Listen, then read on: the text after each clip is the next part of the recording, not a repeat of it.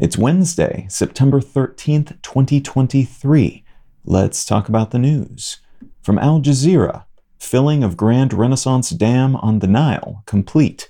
The Ethiopian government has announced the completion of the years long process of filling its Grand Ethiopian Renaissance Dam, which is on the Nile and has sparked all sorts of diplomatic issues between Ethiopia and its downstream neighbors, Egypt and Sudan.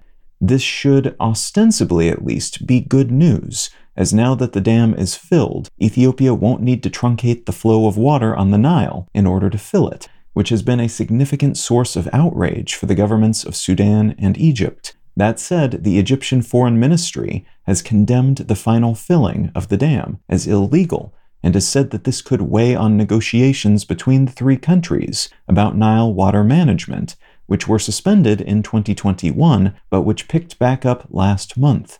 The dam should be capable of generating more than 5,000 megawatts of electricity, which would more than double Ethiopia's existing total electricity production. Only half of the country's 120 million people currently have access to electricity, and this could go a long way toward providing energy for more of their population.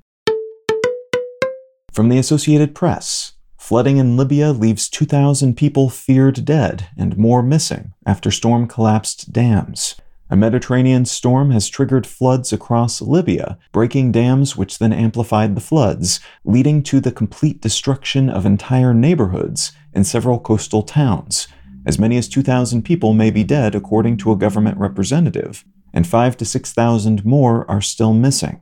Libya is in the midst of an ongoing crisis that has left it without a central government since 2011, and that in turn has meant little investment in upkeep for public services and infrastructure. The country is currently split between rival Eastern and Western governments, each with their own collection of militia enforcers, and this long term conflict and governance disarray, combined with the lack of maintenance, has contributed to the severity of these floods. And from The Verge, the antitrust trial against Google Search starts today. A major court case that pits the U.S. Department of Justice against Google began yesterday, kicking off a 10 week throwdown between a Justice Department that's been fairly hands off with the tech industry for decades and a search provider that's become one of the biggest and most influential companies in the world. The big argument from the Justice Department is that Google, by paying big bucks to make itself the default search engine on most browsers and devices, has created an illegal monopoly and should therefore be broken up or otherwise punished. Google, for its part, argues that it maintains a 90% share of the general search market because it's just better than its opposition, and folks who want to change their default search engine can do so with just a few clicks.